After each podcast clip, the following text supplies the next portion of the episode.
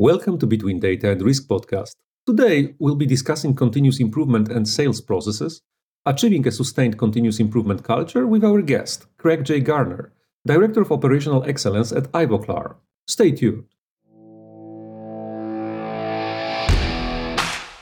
If you're a business owner or senior manager, you probably had more than enough about all the wonderful opportunities awaiting you in the era of digitalization. Whether it is big data, cloud, data science, or whatever buzzword is currently trendy. If you would like to hear someone dissecting these claims and showing you what it actually takes to improve business processes, you're in the right place. This is Between Data and Risk, where we discuss real life examples of what works and what doesn't in the world of business operations. Hello, I'm Artur Guja, Cognition Search Solution Chief Risk and Strategy Officer, and with me is my co-host, your friendly neighborhood data guy, Dr. Marian Siwiak. Hello, everyone. Welcome to this episode of Between Data and Risk. Today, we'll be talking about operational excellence and continuous improvement. And we are pleased to have with us our guest, Craig Garner, Director of Operational Excellence at Ivoclar. Hello. Hello. Thank you very much for having Na- me today. Nice to have you here. Uh, great. Uh, let's start with what we just heard from you. Uh, Ivoclar is uh, mm, celebrating 100 years uh, anniversary, and it got a bit of rebranding from Ivoclar Vivadent to Ivoclar. Uh, tell us more about your company and how it actually how it feels to work for a company that reached this respectable milestone of 100 years and you know what what is the the the kind of the the secret uh, how the culture in the company works Sure, uh, and again, thank you very much for having me here today. Uh, this it feels very honor honor to sit here with you too, and, and to really talk about my company and what I do. So you're correct. Ivoclar celebrated its 100 years this year in 2023, and one other notable co- uh, company also comes to mind, which is Disney.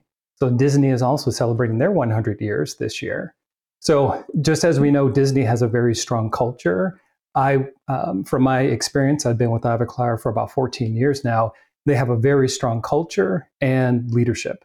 So in my experience, I think you know any company that can boast 100 years is doing something right. And from my experience, I think you know it really comes down to two key areas, which is again leadership uh, what what tone are they setting? What what environment are they creating? And then that environment that's being created, you know, subsequently becomes the culture within an organization, right? What's important? Uh, what do we focus on? So I think those are those are two key pieces um, that I think helps make a company last up to 100 years. It's a really good good company to be in. I mean, Disney and you know Ivoclar, and, and it's good to be in the company with the high culture. Uh, can you tell me like what elements because we are very oriented towards processes and um, we discover to be honest running this podcast for, for, for a couple of months now that the that the culture is at least as important. We still will be defending processes but the culture is at least as important as, as processes. And you are uh, chief of operational excellence. How does the culture work with uh, with processes and what is the culture in in Ivoclar but you know hopefully will take it over next 100 years. So it really starts from the top down. So Ivoclar is a, a privately held organization mm-hmm. and it really uh, starts with uh, the core values uh, from really again from top down. And i think what this what this does and again i would say a hallmark for leadership is being that um, that that guiding that that beacon right? So mm-hmm. where are we going? Where, where, what should we be looking towards? And I think Ivoclar has done a very good job at having a strong mission, a strong vision, and strong values. And that it's not just words, but they're also lived. So, you know, you start to get examples of um, our literature, you know, reflects our values. Our training reflects our core values. And that is then backed by actions by, let's say, leadership and the different, um, the different subsidiaries. So this could show that hey, for us, these are the um, the actions we did that really um, are in line with our values. So whether okay. it's can you can you give no, us an ahead, example? Uh, can you give us an example because uh, you know uh, I'm afraid that the words like mission, vision, and values are very overused. And we discussed it in our podcast as well that you uh, everybody is talking about mission, vision, and values. It's like 101 of consultancy. You need to set it up for the company. And then it, when it comes to actual decisions, there is only one value, which is uh, monetary value. And uh, I believe that it's not what you're talking about. So to the, the, the, the buzzwordify, if I can make up such a word. Sure. Uh, if you could give us an example of a value and like some actual decisions and operational decisions, like where maybe profit was set up on the second um, place and some value above it, or that's at least equally. Well, yeah. So I think that's a it's a great question. I think um, I think an example could be um, really one of the the core missions is to is to make people smile right so we we're in dental right so right. we want we want to you know make people smile so if we then look at okay then how do where do we make that connection? So i would say that would connect with let's say my role. So with operational excellence you know we're, we're focused on um, well in my role i focus on salespeople. So i work with sales teams help them identify uh, their processes and where value is being delivered in that process. And when you make that connection of um, the salesperson, the value they're delivering into their customer, in there should be okay, are we making the customer smile? So the, the value that we are generating. So if we are sitting down with a customer face to face and helping them be more successful, understanding what is it that they're doing. So whether it's a dental practice or a dental laboratory, mm-hmm. I think that's where you can start to make the connection. But you're right. I think it, it's and and you've seen it from your experience where it just becomes words and it's not something that is part of of the actual operating culture mm-hmm. I'm, listening to this and and uh, the, one, one thing that kind of uh, circles around my head is you are a privately held, held company uh, mm-hmm. and uh, I've, I, I haven't worked in uh, in my life uh, apart from from this company cognition shared solutions which which is privately held but it's it's actually uh, it's a consultancy. But previously, I worked only in companies that were either uh, publicly traded companies, or mm-hmm. uh, in case of Rabobank, it's uh, it's a cooperative, and there the cultures were very different. What every time I actually encountered a privately held company, the mindset of not having shareholders, not having you know someone who isn't kind of interested in the company but in its profits, which is very often very different it it presents a very very very kind of uh, different viewpoint. Do do you kind of feel the same that being privately held is the, the at the core of being able to hold this this uh, mission first mindset? It is, and that's a uh, again, it's, it's a great point. Um, in my previous experience, I worked for a, a Fortune um, 100 uh, distribution company. So in mm-hmm. that role, it was uh, publicly held and you're right. You, it was always that that race for the quarter, right? So it really was okay. What are we doing to make the quarter? Make the quarter. Now, what's interesting is that again, when you go to privately held, you know, we still have our shareholder, which is obviously the owner. However, it's you're right. There is a, a different um, a different feel, a different culture, right? Because we are able to be more uh, mission first, right? So we are still doing everything we can to deliver that value to our shareholder, but it's it's a different pressure. It's not it's not that uh, that quarterly pressure that's always there. Fewer bodies think, on the yeah. on the on the road. Yes. In our previous episode, we spoke to a gentleman who actually uh, deals with private equity, investing in uh, the lower, uh, middle, and middle market, and he he told us that he likes to uh, invest in privately held companies because the the owner is is very much invested in the company, in the, the life of it, the history of it, rather than just seeing it as a money making machine that does something, you know, whatever. uh, so yeah. now translating this into your role, because I'm I'm very mm-hmm. interested. I I haven't met uh, uh, you know uh, chief operating excellence officer or anyone kind of with operational excellence in the title. This is the the first one. So how do you know do you know how the, the idea for the role actually came about uh, yes and to clarify just in case any of my colleagues ever see this um, I am the, uh, in a director role. So I help oversee part of uh, North America. So we are a global organization. Uh, and operational excellence was created a few years back after uh, we've seen success applying lean principles to production. Okay. So I believe as, as a company, we saw this and say, hey, that's great. How can we apply these principles elsewhere? So then we worked with uh, consultants to really understand uh, how can we apply to administration and specifically sales. And then that's where I came in. So I've been doing this for about three years, and my experience is I've got 28 years of sales and sales management experience. So I'm, I'm very wired on sales. So processes or process oriented thinking is is new to me or, or was new to me when I first started. And I'm trying to bridge that gap and helping other sales leaders, you know, see the benefits of adopting a more process-oriented uh, approach. It's it's not easy, but the benefits are there and they can be sustainable. So I think that's that's some of the challenges we have is that you know we're always looking for the the immediate results. However, when we're looking at a mindset, when we're looking at a philosophy, that takes time. So that's where you, mm-hmm. that's where you start to get your your challenges. Mm-hmm. And the change and, management is actually something that we noticed in our work is the most challenging, so to speak, uh, element you can because we we help structure processes and, and document and sometimes automate. And yeah. but showing the people the benefits, the, the, the environment, and convincing them, or maybe ensuring their, their safety and security is what actually takes time and, and effort because you can pretty quickly you know draw the process okay so now you do this this and this and people start asking why. Last 20 years i was doing that that and that and you know it, it got me got me covered got my bonus. Uh, so we also know that you are interested in continuous improvement. So mm-hmm. could you tell us how uh, how the continuous improvement which we know from in example software development um, leaves or, or, or takes uh, um, takes uh, shape in in sales? How do you define continuous improvement and how do you implement it?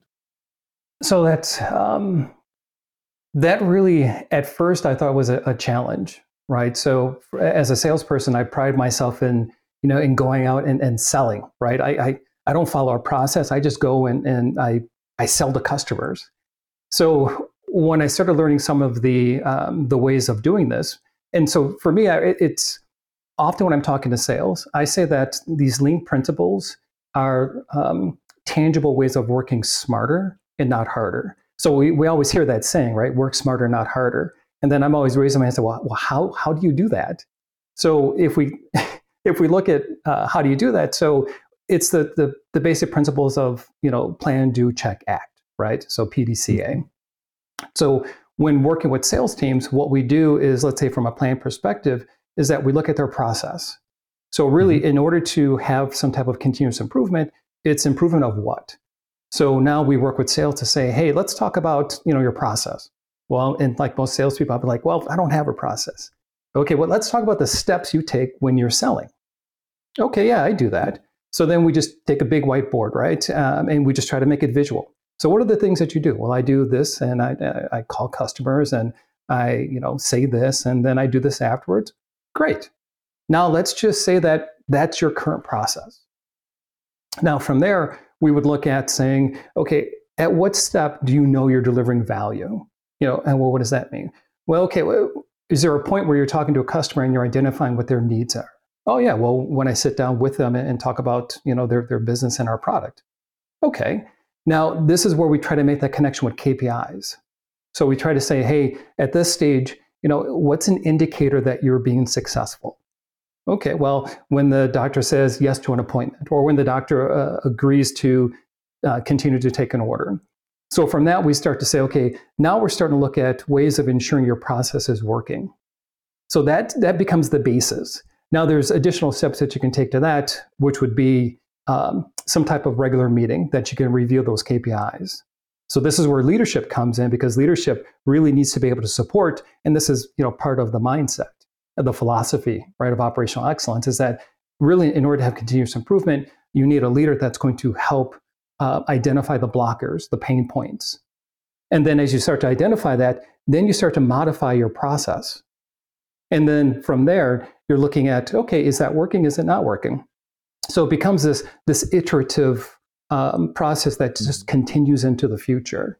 And when you start to have KPIs, when you have these meetings, you can start to see it. So salespeople, you know, we like to see numbers. So if I can mm-hmm. see that, you know, my number is trending up, I, I like that. Sometimes if I see it trending down, I, I, I don't like that. But then that's where leadership comes in and says, hey, that's okay. It just means that there's something in the process we want to look at. You know, let me support you. So that's that's where we start to make that connection. Uh, right. So it's, it's, it's very interesting uh, the way you described it. Uh, and it, probably someone who's listening to it will immediately think about Kaizen uh, and uh, you know the continuous improvement that's linked to that that philosophy. So let's let's kind of take this uh, in you know um, explicitly. So you follow that a similar philosophy that's been kind of in manufacturing in described as Kaizen and the the, the kind of the, the um, mm, getting rid of waste and but it's it's obviously when uh, applied to processes in services uh, rather than manufacturing it has to be slightly tweaked hence the, the the kind of slight differences right? Yeah. Yes. Uh, my my ahead, question ar- around here is about this modification because this is some let's say you, you mentioned this uh, plan do check act. Uh, how do you differentiate between do and act? I must say that people have very often very very strange uh, definitions, and uh, yeah, it's uh, sometimes really interesting to hear because uh, do and act they are, I would say, pretty similar.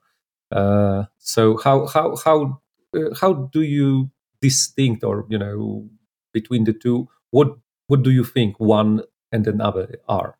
Is so uh, I think um, our definition or the way I see it being applied is, you know, plan is is the process. So this is what mm-hmm. we plan on doing. Mm-hmm. Um, the do is then the sales team taking those steps. You know, um, what are they doing to uh, to find customers, prepare for mm-hmm. the call, um, visiting. Um, mm-hmm. I think the check comes in with, let's say, part of the weekly meeting where now through the KPIs we can see is what we're doing. Let's check and see if what we are doing is working? Is mm-hmm. this having the impact that we have? From there, based on that feedback, then we can act and make changes to it. So, do we need to um, change what we're looking at to measure? Do we need to change the steps? Do we need to change um, some of those uh, conversations? So, for me, that's that's a kind of continuous circle of um, plan, do, check, act applied to a sales situation. And then you know it it it works when it works like like most ideas mm-hmm. uh, the when when we try to apply similar concepts we sometimes encounter people and this this comes to specific personalities uh, i would call them um, kind of intuitive performers people who don't follow a, a specific process that that they, they they can explicitly state rather they they just perform and they do their mm-hmm. job well but when you ask them they they kind of they they waver. They're not really sure how to describe it.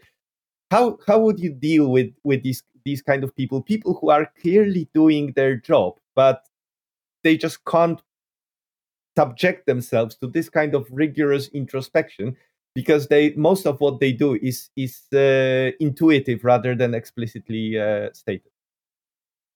You know so that, again that's, that's a great question. I think um, those are your individuals. Uh, we would call them mavericks. So th- those are the ones that uh, are your really your, your, top performers. They just intuitively know what they should be doing. Really, I, I think in this in this environment, what you want to do is is identify who those folks are, and then really use them as your knowledge source for helping with the process. And then I think also when again we talked about that that um, that check piece of this, so utilizing them also for your best practices. So often what I say, that again, it's you, you're really trying to connect in, in any concept, you're trying to connect with your audience, right? So if you start using big words or, or concepts that they don't understand or they can't really apply it, then you lose people. So what you can do in these situations is use these individuals as um, your source for best practice. So if they're already successful, then let's say, hey, what is it that you've done? Let's utilize that. And then from there, that can become components for your new process or for your, your adaptation. So hopefully, by bringing them more into the process, they feel more engaged, more involved, and they're able to really see a little bit more fulfillment there. Now, uh, uh, have you ever encountered a person that just cannot be subjected to this? I'm, I'm, I'm, uh, I mean, you know, your biggest challenge in because this is this is really about personalities, and uh, mm-hmm. I, I, know I know people who who just naturally work with this, and they they're they're great sources of knowledge. They're also great knowledge absorbers and there are people you know and i always look with the with the easy people it's easy to work i always look at the, the, the challenges and ways of actually overcoming them and working with them because it's it's uh, always you know marian always reminds me that in any message it's the sender's responsibility to be to to deliver the message rather than recipients to absorb it so as the sure. senders of the message the, the, the kind of senders of this this this methodology we have to worry about how how to make the message land. So what what was your biggest challenge and and how did you overcome it? Honestly, I I would almost just refer back to my previous example. So I think, you know, the mm-hmm. biggest challenge was really working with the mavericks, working with those ones that are saying, "Hey, look, I'm already successful. What what can you give me or show me that's going to help me be more successful?" Because I think that that really kind of encapsulates it, kind of the thought process that that I would have also. And I think you know, ultimately there's going to be some individuals that, you know, um, you, you may not connect with who just may ultimately say, hey, look, that, that just doesn't work for me. And, and that's fine. And I think um, otherwise, what you're trying to do, and again, we, we're talking about making that connection, right? So it's the, the responsibility of the, of the of the deliverer, you know, who's delivering the message. So in that instance, it's my role again from a value perspective, understanding what is this individual value, you know, what are they looking for, and then try to make a connection with this philosophy, with this approach. And again, with some, you're going to make that connection. With others, you can't. And as they say, you know, um, that's you're you're not going to win them all the time. So you can always do your best. Uh, now that we talk about the, the, the, sales and and then this let's say mm, unique characters, as long as they are mavericks and they are outperforming, I guess it's easier to swallow than when they are average performers. Uh, I had a friend who worked in the bank. I hope I still have a friend, uh, but he used to work in the bank. Uh, and he told me he, he, was working in sales. And he told me that he was one of his mavericks. And he was very often scolded because he didn't stick to the procedure. And when he was saying, but you know, I outperform everybody else, they said, listen, but you're showing the wrong example. What you do, you disregard our procedures. Thanks to your personal abilities, you are able to outperform. But many people who work with you, they now think, oh, you know, disregarding procedures and, and processes is okay. And they underperform. So even if you personally, you know, overperform, you are not covering the losses that we have from the people who um, try their best. They also want to beat the system, but they fail. So for the company, it's a loss. So uh, how do you? There was a logic behind it, like it's mm, the example and, and sticking to the procedures was better for the company than, than tolerating overperformer. How would you, let's say, respond to to to to to, to this line of thinking, or does it work in your in your in your example, uh, in the example of your of your company? You know, I was going to say it doesn't. I don't see a, a um, kind of an apples to apples comparison because I think in in a sales environment, if someone is being successful, um, going outside of the process, then my thought process and, and what we train is that okay, then let's look at the process itself. Because again, if someone's being successful, what we define as success should be in our process. So in this instance, you know, are they saying something different? Are they meeting with different people? Are they going a different route? So that's where we really want to, and I think it's very unique with salespeople because we do want to encourage that. And then in my mind, you just tie that right back into continuous improvement. And then you're encouraging, you know, this to say, hey, you know, look at the process and, you know, is it working for you? And if not, then hey, that's great. We're challenging it. And, and challenging is okay. I think Alright. you you start to run into um, sometimes differences where people think challenging is bad, where you know it, it's about conflict, and I think you know I, I I know it's said before, right? They said one of the the biggest fears is fear of public speaking. I think one of the greatest fears is is conflict. And sometimes when we say, "Hey, it's okay to challenge," people think that well, you know, there's only one way to challenge where it's a conflict. So no, no, you're just raising your hand and saying, "Hey, look, you know, this process or there's something that's not working here for me." Okay, then let's let's talk about it. Let's go and see. Let's let's do a little bit more uh, digging on that. Oh, we know some some people that actively seek out conflict, uh, even in our own company. But that that's a different story. But uh, you you raised a great point here uh, about because it's if if if that the process is challenged, then it requires what you mentioned before management that is actually willing to embrace it, to listen to it, and uh, promote that uh, continuous improvement from the top Yeah. because this this this, this openness and it needs um, to, to to change to improvement needs to be communicated loud and clear from the Yeah. start uh, and it needs to be demonstrated because I think I think it it, it needs just one instance when when the, the the ears are closed the mind is closed and it's not received the way that it should be and the employees will immediately you know bottle up and that's that's that's not good so I think I think this is this is a great demonstration. I, I, I think it needs people like you who actually uh, work, whose sole kind of mission is to promote that in in a company, right? Yeah, and I've been very fortunate. Um, doing this for the past three years has really turned things on top of its head for me. So I, I just, I've almost been just open to a whole new world or a whole different world where I've got all of this experience, but now I'm seeing the world through a different lens, right? And for me, I've seen just how important leadership is within an organization o- over these past three years, right? And intuitively, you know, yeah, you know, uh, my manager, my leader, you know, I, yeah, I understand that.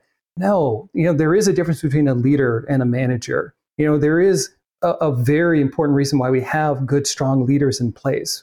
You know, um, whether at the top or even at a regional level or at a team level, but the importance of the leader, it can't be under or it can't be overstated. And I've been very fortunate over the past three years to have projects where the leadership that was involved were very much um, they, they believed in the concept. They were fully involved with the workshops. Um, they fully uh, backed uh, the, the concepts and the um, the structure that was being put in place. And I think more importantly is that the leader was asking for the standards, right? So you, you can put a process in place, you can put standards in place, but then you, you need a leader who, who's willing to ask for those standards because they believe that it's going to help them be more successful. So, what's the difference between leaders and managers in your in your in your like if you would you know put one next to another and point, okay, this is the leader because oomph, oomph, and this is just manager because oomph, oomph, oomph. It, really, in my opinion, um, the leader is the person that is is setting the vision for us. They're setting the direction. They're saying that, hey, here we are now, but hey, where we want to go, where where we're gonna go, this is what it's gonna look like. You know, here's what the sky's gonna look like. Here's what the trees are like. Here's what the birds. Here's the smell. Here's the taste. Right. So they're they're making that vision tangible, something that I can get my arms around. And now your Mhm. manager is in place to say, hey, we heard that from the leader. Let's break down what do we need to do to get there. So here, here's again where we are today, and here's the target picture. Now let's apply these lean principles from that guy Craig, and you know let's let's let's help us get there. So that's that's how I see the difference. So you think both are actually necessary? Because very often when people when people are asked this question, they say, "Oh, a leader is someone who's great and and and has all the good qualities, and the manager is this 19th century, you know, whip holder who just demands, demands, demands, and and he's the the, the in possession of all the bad qualities." But from your answer, I get there. You you think that the world actually needs both. Oh, absolutely. And I think as your manager, you know, you're you're wearing you're wearing different hats, right? As we've said in the past. And it's really just what's that role that the manager needs to play at that particular time. So are they going to be the mentor? Um, are they going to be the the coach? Are they going to be the disciplinarian? Are they going to be all these different things are needed to, to Slave really driver. run the slave driver. Yeah. we hopefully are not going to be a slave driver. But again, it's um, it's it's a it's a toolbox, right? You know, what's the best tool for that situation?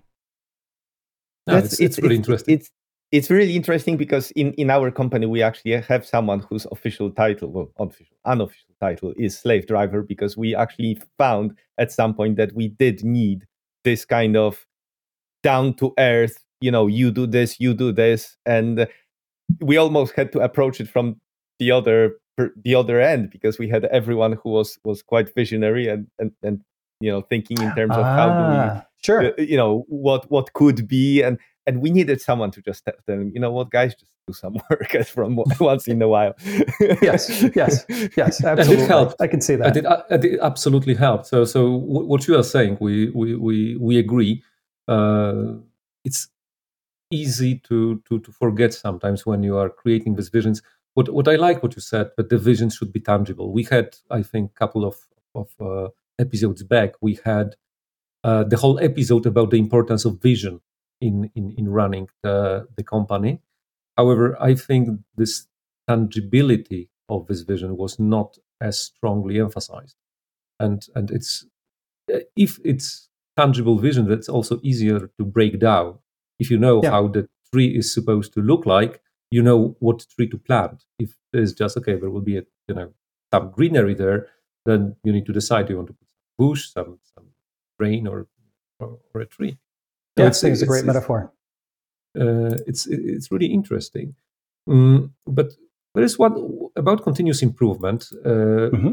When sometimes it's misused, and people who uh, say that try to implement it uh, they just try to avoid uh, handling issues or, or, or controls uh, just as a way, you know, let's push it, you know, for a little later. Now we will improve something else. And it's a good way for them to avoid challenging problems because they always can say, okay, now we are focusing on improving something which is, well, easy to improve. Uh, did you did you encounter this in your in, in your work and how did you handle it? I would say yes. I would have to think on it to come up with some specific situations, but I think the best way to describe this would be um, the process that we would put in place uh, focuses on transparency. Mm-hmm. So if we go back and say, hey, um, again, we've got our weekly meeting or some type of uh, regular meeting. Mm-hmm. From there, you've got two things that take place. One, it, we all we always encourage the leaders, and, and we refer to it as a cascade. So um, mm-hmm. at different levels of the organization, they're having the same meeting. So we always encourage the uh, level above that that leader joins the board below them. Mm-hmm. So at that point, again, you're, you're increasing that, uh, that transparency. So now what happens is that during your meeting, um, your, your sales team is, is raising their hand or, again, metaphorically speaking, with, uh, let's say, their KPIs. So if there is mm-hmm. an issue that's taking place there, now you really, you're creating an environment where it's it's hard to really ignore that. So if something has come up as an issue, what we encourage is that okay, now it's acknowledged during that meeting because we say because we have rules, right? So it's a very mm-hmm. structured mm-hmm. meeting. Um, that okay, this is something that you're not hitting it. Okay, then we should follow up on a go and see. Now, again, it's possible that let's say the leader kind of just uh, avoids it. Mm-hmm. What's possible is going to happen two things. One, those numbers or those KPIs are going to get um, escalated through this cascade. So the numbers mm-hmm. here will be seen here. And then also you have the leader who's going to attend the meeting to see and, and hear what's taking place. So I would think in those situations, either the leader um, will see, hey, why is this why is this deviation in place?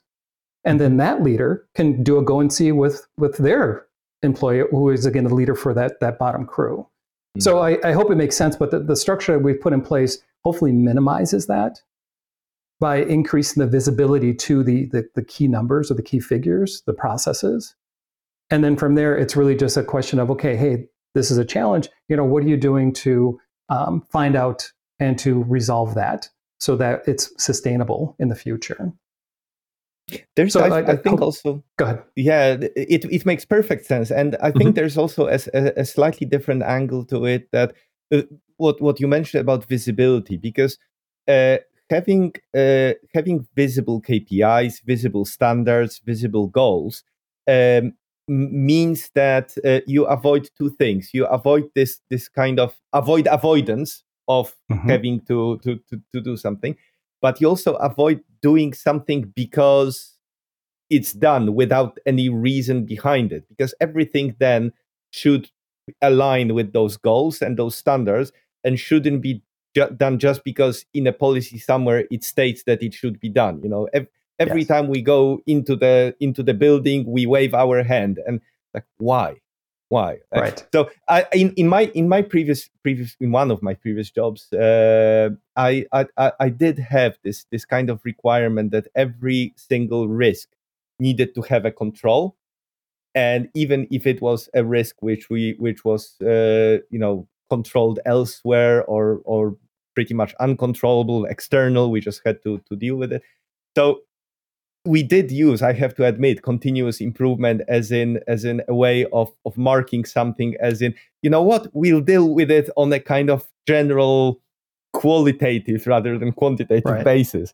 Uh, but uh, it's uh, at I, I think it's important to underline that it needs to be through that clarity you achieve the the the, the kind of um, you know goal oriented specificity of, of of that continuous improvement rather than make it make it very nebulous. But uh, also I, I wanted to, to to ask within your company obviously there's there's your role. Mm-hmm. how do others uh, other senior managers approach this? Uh, because it's it's it's kind of it again thinking a bit uh, in a contrarian way it came to my mind if are there people who think oh we have a director of continuous improvement and quality excellence we don't need to think about it. His responsibility. That, that's a that's a valid question. Um, and i would say w- within our organization um, we try to we try to say that you know operational excellence isn't something that you just do that it's a check mark right? So I, i'm going to work with craig and now i'm done. That really operational excellence is a mindset that helps you do things within your area right? So it's it's we're, we're a means to help you do something. It's not just something that you do and it's done but you know following this philosophy following these uh, this mindset is is really going to help you in the long run. So then what does that mean? So we have um, a, a team of people global, and uh, we have groups that or individuals that focus on different areas within the company. So production, sales, um, uh, R and D, etc. So then what we do is it's it's almost a, a, a branding effort internally. So we brand ourselves and we say, hey, look, you know, work with us so that we can come in and, and train you on these principles. And from there, we can help you look for uh, projects for um, again, looking at your processes. And then we look to identify ways of improving productivity. So, really, our role is in the best case scenario, we're trying to work ourselves out of a job. Because ultimately, we want to have this instill this philosophy, this continuous improvement where they're looking at their processes, right? They're always looking to say and remove waste. And you had mentioned that before. And ultimately, where they don't need us. So, we really try to place ourselves as a resource and not as you know we're not the quality department right we're not going to come and audit you you know to say well you're not doing this we're we're more as an enabler to help you again be more productive and more efficient but again in a, in a tangible way yeah, it's, it's, it's similar to, to do something but we unnecessarily sometimes succeed in is uh, we like to call ourselves the, the last consulting company you'll need hmm. and mm-hmm. especially with our digital twinning it's very often we find out that yeah, the clients are able to model the processes and, and the risks, and they are getting fluent uh, in it. And uh, it's uh, careful what you wish for. Yeah, I believe it. And I think, hey, I mean, alt. No, yeah, go ahead, please. please. Um, what I was going to say is that I think ultimately there's always going to be work out there right? There's always going to be something that needs to be looked at. Or let me say it this way I think there's always a need for a third person perspective on a situation. And I think from there, there's always going to be a need for people who can come in and help ask questions or come in and help train people on maybe asking the right questions, right? So I, I think, you know, which takes me to a, whole separate topic. But um, are, are you for, sure that you didn't work with risk? Because that's something that Artur's is was drilling into us. It's this three lines of control. So you have people who do, and they need to control some risks and and, and realize have a realization of that, and they need to have people who control them. And then you need external audit that comes and like the proper risk management is exactly structured as you describe it. Oh, that's interesting. Yes, it is. Uh, so, sorry to interrupt. So, so, so no, sorry to interrupt you, but I, I, I was, I, I, was wondering because that's something that, that Artur is was drilling into because us. it just works. It's, it's that that's the proper approach. I'm, I'm, I wholeheartedly agree, agree with it. but I, I, I, wanted to ask, ask you something because we, we like to give our audience some some pointers, some advice. And uh, you know, if people wanted to create a role like yours in their companies, mm-hmm. could you give us a kind of uh, uh, ten point rundown of uh, what would be required for this role to actually make sense, and what would be the the kind of the top three things that that role would need to focus on? Ooh, that's a uh, that's a great question. Um, you know, I think I would just have to talk through that with you now. But I would think if someone was looking to uh, to start up this type of role, this type of position within the company, I think you would you would definitely start off with, let's say, um, uh, a shared position. So I would look at someone within the organization and say, okay, hey, can we take, you know, let's say 50% of their time and put it towards this, you know, this this concept, this initiative. So we start there. So now that we have the headcount, now the question is, okay, well, you know, what are we doing there? So I think really looking at um, training on the basics of of lean. So when they first trained me, and, and that's probably what I would do is kind of go through, you know, what I went through, which was um, from a training perspective, and even let's say uh, before that, but just helping this individual and helping the company understand what are we what are we trying to do. So again, kind of goes back to that that vision piece, right? So we say, hey, you know, we are looking to. There's always going to be uh, competitors out there. We're always going to be looking for a way to um, do more with less. It's that's the, the nature of business. So we have this concept of operational excellence that we would like to introduce within this organization. You know, Timmy, Billy, Susie, they're going to help us with this. And they've been trained on the principles of lean. They're going to train us on these concepts. And what we're going to do is look at each of the departments and talk about what are the things that we can do within your department to look at your processes. Oh, what does that mean? It's okay. Let's, you know, let's just talk about the things that you do, kind of what I mentioned before. So I think from my perspective, you've got again the vision of the role. Um, you've got your your your headcount that's going to be shared. You're working with the individual departments, and then from there, it's just this this process of looking at their processes, educating them on this, educating on the, the, the core concepts. Um, and I think, again, the overall concept will take time. The mindset takes time. But in the meantime, what you would do then is identify uh, projects, maybe a lighthouse project, something within uh, an area that you can identify uh, some solid wins, you know, maybe within your logistics department, maybe within customer service and sales. But I think that's where you start looking at then you would run a, a, a typical project, right? And identify, you know, where, where can our wins be that are, are helping to focus on customer value, but then are also helping to uh, eliminate waste. And we didn't necessarily talk about value and waste, some of the, those concepts. Um, but again, that's why I liked the, the, um, the Toyota production system, or, or again, the, this lean approach, where you're identifying what value is, again, from the customer's perspective. Mm-hmm but then also everything else is really a waste. And this was, you know, from, from Henry Ford, right? Uh, what's not value is, is waste.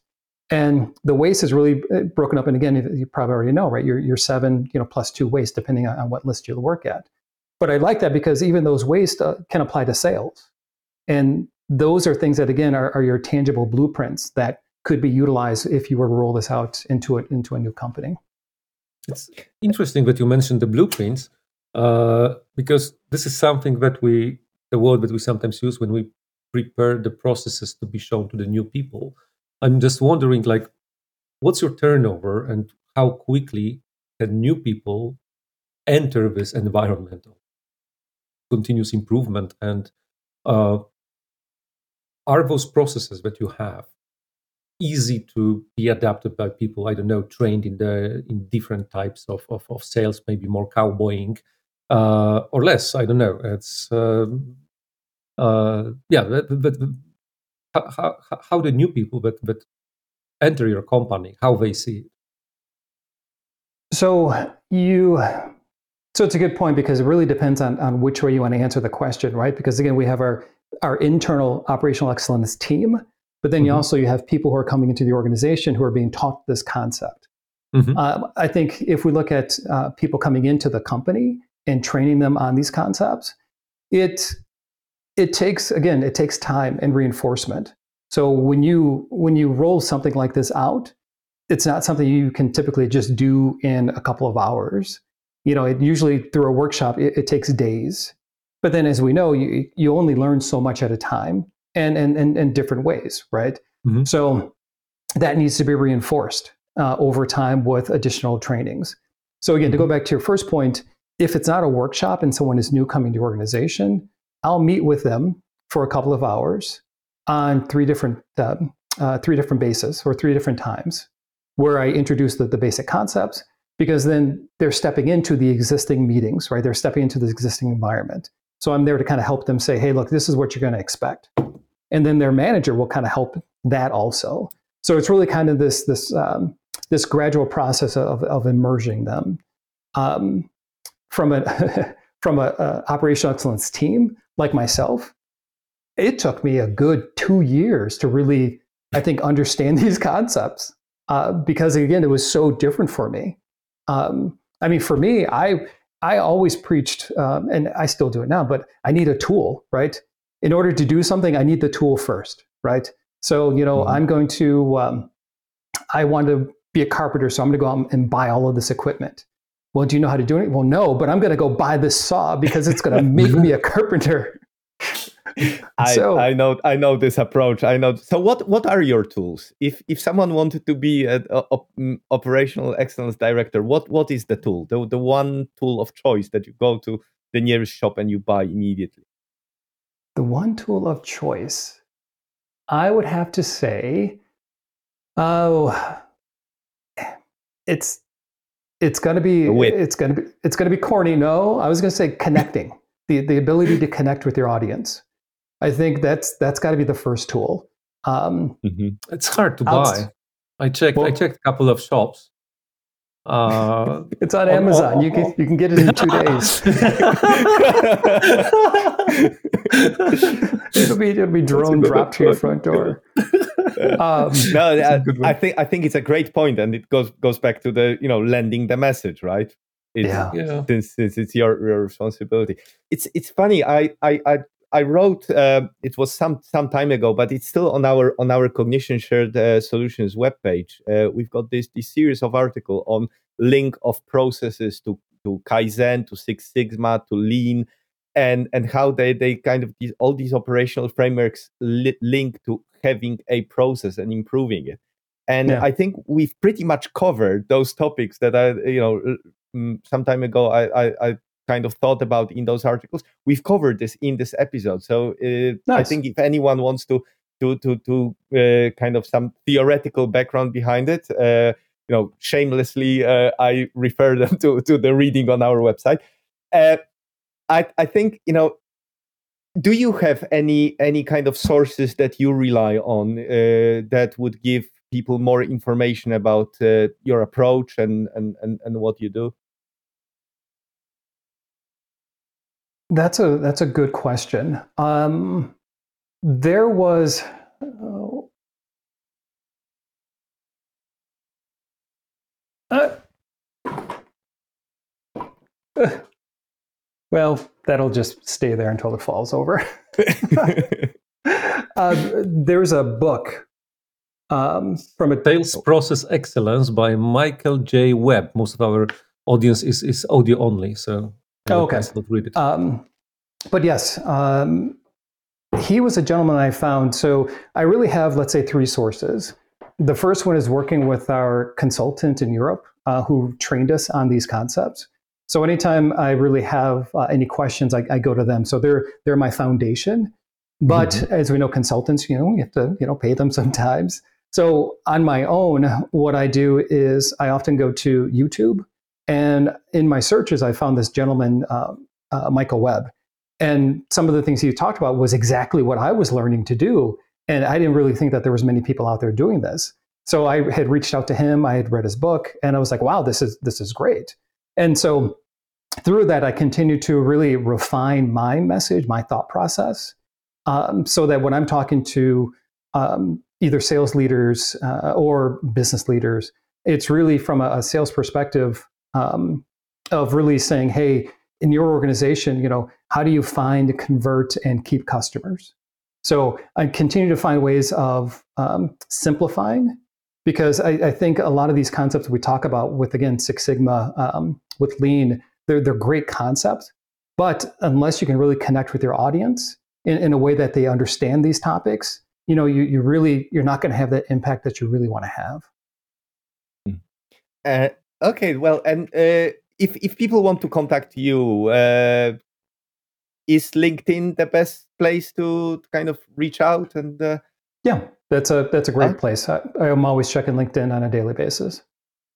Brilliant. Well, so thank you very much for for all the information you've shared. I, I think it was a great episode, and I think a very practical one because what you've given uh, is are some very specific, very practical pointers, which I hopefully our audience can can use. And well, maybe soon we will see more uh, directors of operational excellence uh, in other in other companies. Uh, it it will become a a, a position that is uh, quite quite popular because I think I think it has a, a foundation, it has a goal, it has a reason and uh, we are always promoting this this this kind of uh, thinking.